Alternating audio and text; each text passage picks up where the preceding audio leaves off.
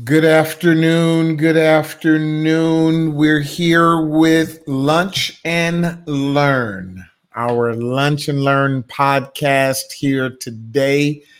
Uh, we thank God for this opportunity to share a part two. We had we started this discussion on our last podcast last week on uh, being filled with the Holy Spirit. So we're going to jump back into it today.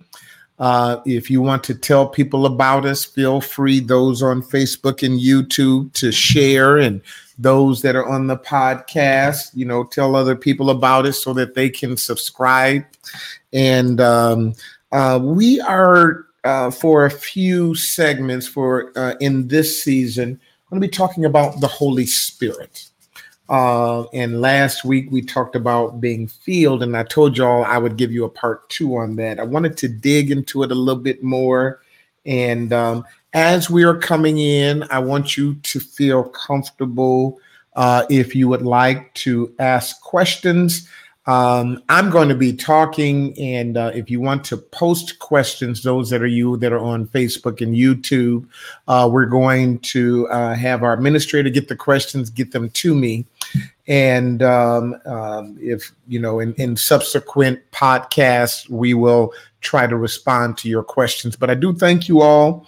And uh, I know that you all are going to get some great information today on what does it mean to be filled Um, I, I, believe the actual terminology uh, question that I posed to you what does it mean to be filled with the Holy Spirit? Part two. What does it mean to be filled with the Holy Spirit? Part two. I want to dispel some myths. I want to dispel some things that perhaps, if you like me, you uh, uh, whether or not it was intended or not, it was it's, a certain few things that we kind of got into our nomenclature about being filled with the Holy Spirit. Uh, uh one which I'm not going to dig into too much today was the being speaking in tongues. That uh, we are filled with the Holy Ghost when we speak in tongues. As a matter of fact, some of you perhaps remember certain testimonies. Uh, do find me saved, sanctified, uh, uh, baptized and filled with the Holy Ghost uh, with evidence of speaking in tongues or the utterance of tongues. And so uh, we've identified the Holy Spirit and being filled with Him by speaking in tongues. That's how I grew up. Perhaps that's how some of you all grew up. Uh, you are filled when you speak in tongues. I recall that when you got saved, you have to go to the altar and tarry, and, and we called it tarry, even though the word tarry in biblical terms means to wait but we would go through this thing where we fasted and prayed and we uh, we had what we called a tarry service where we would call on jesus over and over thank you jesus thank you jesus and we we wanted to speak in tongues and and uh, we we drove everybody to saying speaking in tongues and so, if we spoke in tongues, that was the evidence that you were filled. Where did that come from? I am so glad that you asked. It came from the book of Acts uh, uh, Acts, the first, the second chapter, actually, which I want to read to you. Uh, it, it says, And when the day of Pentecost was fully come, they were all with one accord in one place. And suddenly there came a sound from heaven as of a rushing mighty wind, and it filled the house where they were sitting. And there appeared unto them cloven tongues like as of fire, and set upon each of them. And they were all filled with the Holy Ghost and began to speak with other tongues as the Spirit gave them utterance. Now, notice what that scripture says it says they were filled with the Holy Ghost. Now, I need to, you to stop right there. Jesus told them to tarry, which actually meant to wait. So they went to wait. What were they waiting on for the Holy Spirit to come? He didn't say, go up in the upper room and say, Thank you, Jesus, thank you, Jesus, thank you, Jesus, thank you, Jesus, thank you, Jesus, thank you, Jesus, thank you, Jesus. He didn't say, when y'all all start acting right, uh, uh, then I'll send the Holy Spirit. Because people said you got to get on one accord, because that was in the first verse. And when they were all on one accord in one place, he didn't say uh, uh, you got to be in one place and then I will send the Holy Spirit. He said, go and tarry. Tarry there is translated wait. Go and wait. I've been with you for 33 years. I am leaving, going back to my Father. In my place, he will send the Comforter, the Holy Spirit. I need you to go wait until he shows up. Stay with me. Not do all of the stuff that we do, just simply wait. When he said tarry, that means simply to wait for him to come. Well, how long do we wait, Pastor? Well, they waited until a set time. What was that time? First one, the day of Pentecost. They waited until that day. It was nothing uh, uh, that they did to cause the Holy Spirit to come. It was just the time when He would come would be on the day of Pentecost. The day of Pentecost is 50 days uh, uh after the Passover. And uh, there was something going on that God wanted to introduce the Holy Spirit to the world and to the Jews specifically at that moment. And so the Bible says when he came, he filled the house where they were sitting. And there appeared unto them cloven tongues like as of fire, and it sat upon each of them, and they were all filled with the Holy Ghost. Stop, full stop. They were all filled with the Holy Ghost. Stop, full stop. They were all filled with the Holy Ghost. Then he says, and. And means something additionally happened. And if I say I'm going to give you $5 and $10. If I say I'm going to give you $5 and uh, a trip like this this Friday at uh, we got an event where we're going to give out cash prizes and somebody is going to get a, a trip to Las Vegas. It's a continuation. And they begin to speak with tongues. They were filled and it didn't say that speaking in tongues is the evidence of being filled. It said that when they were filled, they began to speak with other tongues, other tongues. A lot of people think that they're filled with the Holy Ghost when they speak in tongues. No, ninja, you just speaking in tongues. Uh, uh, uh, uh, y'all ain't gonna like me, but I need y'all to stay with me. Some people have the gift of tongues, but they are not filled with the Holy Ghost. They just happen to be speaking in tongues. Don't ever confuse speaking in tongues with being filled. If you want to understand what it means to be filled, you need to understand uh, Ephesians 5 and 18. And be not drunk with wine, wherein is excess, but be filled with the Spirit the juxtaposition there of wine and the Holy Spirit says that you're in a space or a place where the unlike wine which controls you, now the Holy Spirit controls you. How do you get filled with wine? By drinking a whole lot of it, spending time with it. Y'all don't like a brother in this place. Turn up. I guess that's the term that they use. When you get turned up, then you get filled with wine. What's wrong with her? Oh, she just drunk. She just filled with with with with the with the Courvoisier. Uh, uh, he just filled with some Mad Dog 2020. Do they even make that anymore? Stop, Pastor Real. Uh, uh, why why is he acting so crazy? Why is he cussing everybody out? He's just filled with alcohol. He's high. He's on drugs. He's filled. God says, don't be filled with that. Don't let that stuff control you. Let the Holy Spirit control you. So, the same way you got to turn up with alcohol to get filled with alcohol and drunk and let it control your behavior, the same thing you have to do with the Holy Spirit. The same thing you have to do with the Holy Spirit. Now, if you take a big swig of something and it hits you real hard, you say, Whoa, that was strong. That don't mean you feel yet. That just means that you had an experience of tasting that hard liquor. Preach, ninja, preach. When you first experience the Holy Spirit, you may do the same thing. Whoa, that was strong. That don't mean that you filled with him. It means that you just had an experience. Boy, you are preaching right here.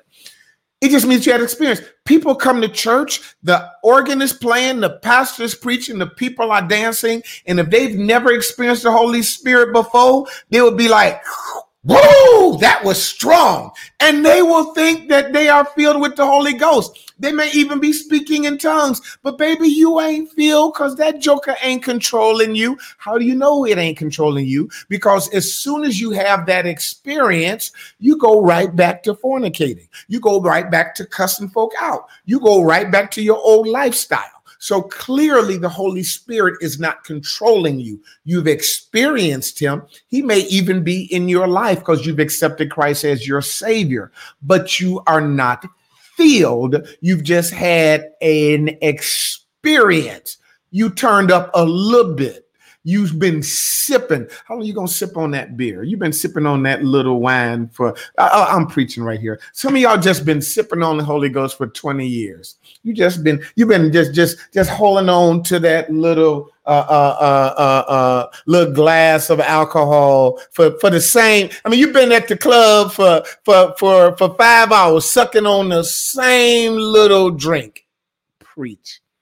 And that's how people treat the Holy Ghost. We just, you know, we go to church, we go to Easter, and y'all, we had a great time at Easter and, and did the resurrection. We go to Christmas, we go to church occasionally, and we just sip. We just take a little sip. We feel a little good for the day. Uh, uh, but we're not drunk. We're not drunk.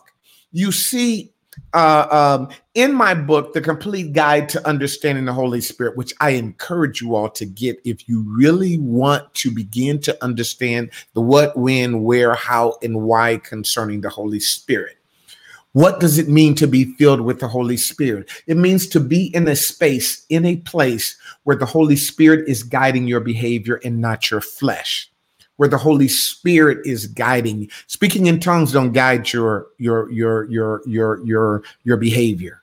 Speaking in tongues is a form of communications, either with other people because you're speaking their foreign language, or with God because you're speaking the heavenly language.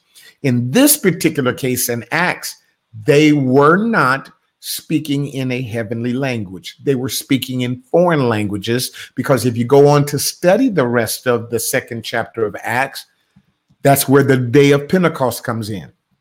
day of Pentecost was a big celebration where people would come from all over, from different countries and with different languages to all meet at uh, um, the in, in Jerusalem on the day of Pentecost. Jews who were speaking different languages, and so as we study in Acts, uh, uh, the people of God. See, I need y'all to understand something Holy Spirit was introduced at that time for that reason because God wanted to let the people know he is now here. And the Bible says in Acts 5 and there were dwelling at Jerusalem Jews, devout men out of every nation under heaven. Now, when this was noised about, that is, these folks up here speaking these languages, uh, uh, uh, uh the multitude came together and were confounded because every man heard them speak in his own language. In other words, different languages of people had come together because it was the day of Pentecost. And all of a sudden, people from Spain was speaking uh uh, uh, uh, uh, Italian and people from England were speaking Russian. I'm just using that as an example, but that's what was happening. people who knew Arabic was speaking um, whatever the language was, um, what, what the Galatians spoke, and and so on and so forth. And they were marbled, and they said, "And how hear we every man in our tongue wherein we were born?" Uh, uh, um, and uh, and so they go on to mention all the different countries that they came from the Jews and the uh, uh, Amalekites and the Galatians and the Parthians in Judea uh, uh, and they were all amazed and were in doubt saying one to another what meaneth this? Others marking said aha look at this. These men are full of new wine. They just drunk. Why would they say that because they were being controlled. And the only control they knew about was alcohol. These men are filled with new wine. They didn't turn up all night long. That's why they acting crazy. Oh, y'all ain't working with a brother in this place. So the first connection to wine and the Holy Spirit wasn't in Ephesians, it was right here on the day of Pentecost. But Peter, standing up with the eleven, lifted up his voice and said to them, Ye men of Judea, Judea, and all ye men of Jerusalem, be it known unto you and hearken to my words. For these are not drunken as you suppose, seeing it is but the third hour. In other words, we don't get drunk in the morning time.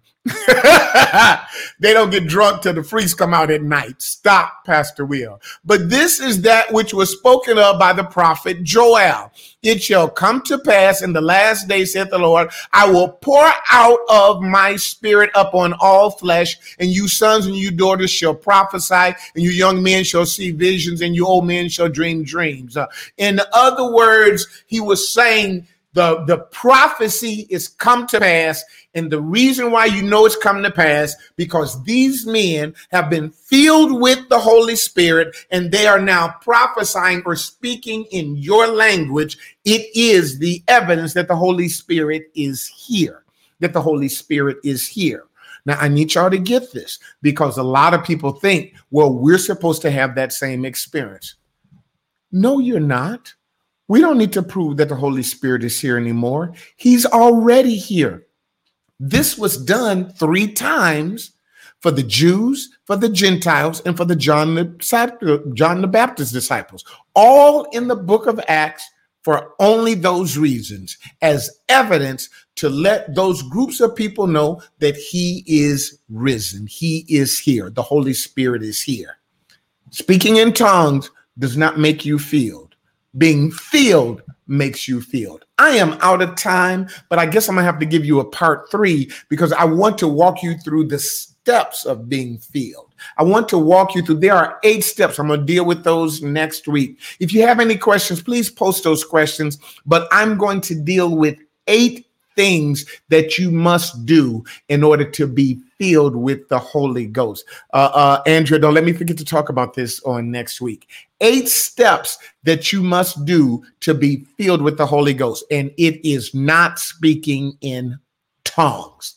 If you want to speak in tongues, you can go get Babbel or, or foreign language if you want to speak in an unknown tongue. Stop, Pastor will. You know, churches teach people how to speak in tongues. They go take them to the back room and say, Now let me teach you your heavenly language. Just like Babbel can teach you Spanish and German and French. And but the Holy Spirit gave men this supernatural ability to speak in foreign languages.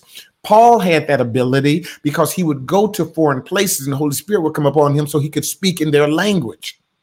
But most of us, when we speak in tongues, we don't speak in foreign languages. We speak in the heavenly language. But just because you're speaking in a foreign language or a heavenly language does not denote that you are being that you are filled or being controlled by the Holy Spirit. You may just have the gift of tongues. That's what Paul had, a spiritual gift. Gifts do not denote being filled or walking in the Holy Spirit because the Bible says gifts come without, let me say that again, without repentance, meaning that you can still show your behind and you can still have your gift and it won't go away.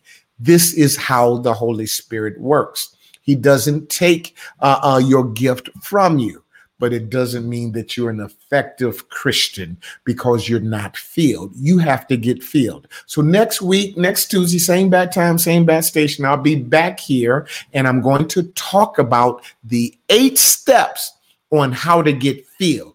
Y'all been tasting him. You've been sipping on him. You've been sipping some Courvoisier. You've been sipping that little piece of wine, but you ain't got you ain't got toe up. You ain't turned out yet. You ain't got stupid drunk in the spirit until he can control your nature. See, I was born in sin and shaped in iniquity. And sometimes I want to cut you.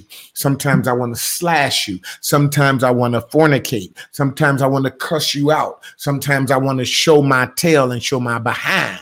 But when I get to Holy Ghost, he then says, No, Will, you ain't going to show your tail. You ain't going to cut nobody. You ain't going to hurt nobody because you are no longer controlled by your human spirit called the flesh you're controlled by me called the Holy Ghost. How do we get to that space? How do we get to that place? Meet me next week and we're going to talk about it and it's going to bless a lot of people. Next week, meet me. Eight steps on being filled with the Holy Spirit. So that's going to be our part three next week. Y'all have any questions? Post them real quick before I get off. But uh, um, let me just say this don't just live life, live a victorious life and have an amazing day. Let me pray. I like to close out with prayer. Father, in the name of Jesus, we thank you, Lord, for sharing this word with us. Somebody is believing you for the filling and the indwelling of the Holy Spirit to be controlled by you, Lord. Lord, will you fill us with your presence and let us learn of you and grow in you? This is my prayer. In Jesus' name we pray. Thank God. Amen. And remember this don't just live life, live a victorious life, and have an amazing day. See y'all next week.